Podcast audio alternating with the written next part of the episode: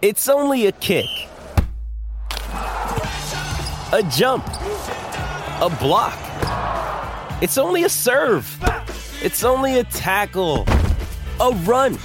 It's only for the fans. After all, it's only pressure. You got this. Adidas.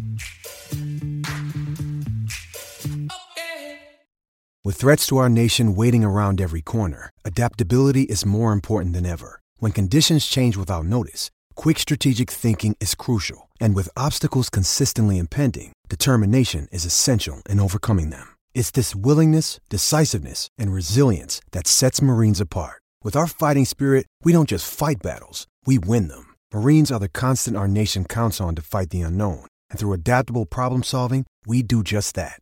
Learn more at marines.com. Here's a question here coming through on the Temper Bid Post text machine, Kempe, for yourself.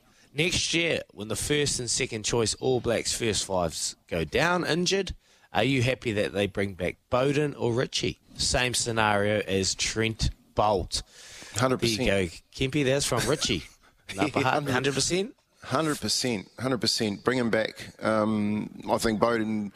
See, if Beauden and Richie had been out for two to three years, probably not. But on the back of you Yeah. know, they leave the All Black scene and they call back in in the Test series when what we're going two, three tests and we need them back. Of course, you bring them back. They they, they don't Yeah, lose it overnight.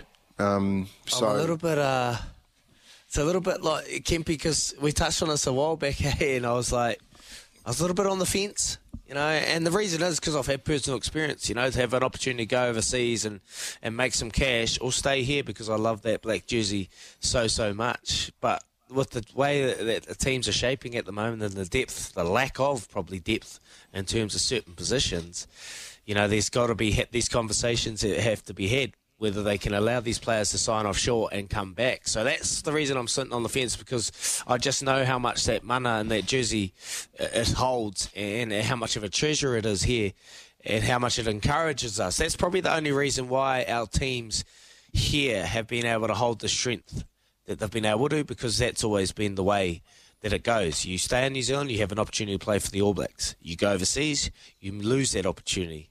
And I think that's one of the underlying reasons why the depth has been here in, in Z, but now the depth is lacking.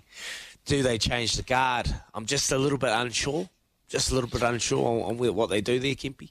Yeah, see, I went overseas as a 18 year old, so my opportunity was overseas, and if I was going to make it, I had to go and make it overseas. So we didn't have the we didn't have the we had competitions here, but we didn't have the professional competitions. I just think there's a lack of understanding in and around. Um, the meaning of what it means to an athlete to actually go away and play as a professional and come back here and represent as a professional because you can do both. But what the All Blacks, for me, the All Blacks in the cricket, do the same. They have the same policy as they're trying to hold on to a weakening brand here in this country when you know you've got the IPL throwing millions of dollars around. You've got Northern Hemisphere rugby uh, rugby union and, and and Asian rugby union teams throwing copious money, um, bits of money around. We saw Rieko Ioane on the weekend announce that he's heading north after the um, the World Cup.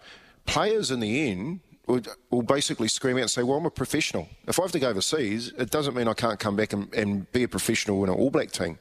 And it happens all the time. So for me, it's not um, something that's new. It's like you're just holding yourselves up. Like, get on with it. Like, if Israel Dagg wants to go and play up in the Northern Hemisphere, so be it. You know what I mean? Let him go, and if he's the best fullback at the time and he's playing up there, then bring him home. Does that devalue the jersey, or is the, the jersey already been devalued with, with the Losing of devalues the jersey. Losing devalues anything. People don't like losers, they like winners. So the more they lose, the more the All Blacks drop down the rankings, the more the Black Caps lose, the the less value is put on. Like sponsors, sponsors will be harder harder to get. You know, fans will start walking away. Players will start exiting. Like they'll just the exodus for players when you're losing is like, well, we're sixth or seventh in the world anyway. I'm going up there to get money. You know, it's just a, So it's not an old way. It's the, what, what you're putting up with at the moment with rugby and cricket isn't old news. this has happened for years in our sport. It's the changing landscape of sport. Hundred percent, it's changed. It's, it's just the way that, that the sport and the, and the world is going at the moment. The money that's on offer. I want to hear from you at home. Oh, eight hundred one five zero eight eleven. Would, would the changing of, of the guard in terms of, of the way that NZR or, or New Zealand cricket attack these contracts, allowing players to head offshore and, and play and come back and play for the for the All Blacks. Would you be happy with that? Would that be something that you'd love to see, or would you love to stay in the real New Zealand sporting tradition of if you play in our own backyard, you can represent our nation?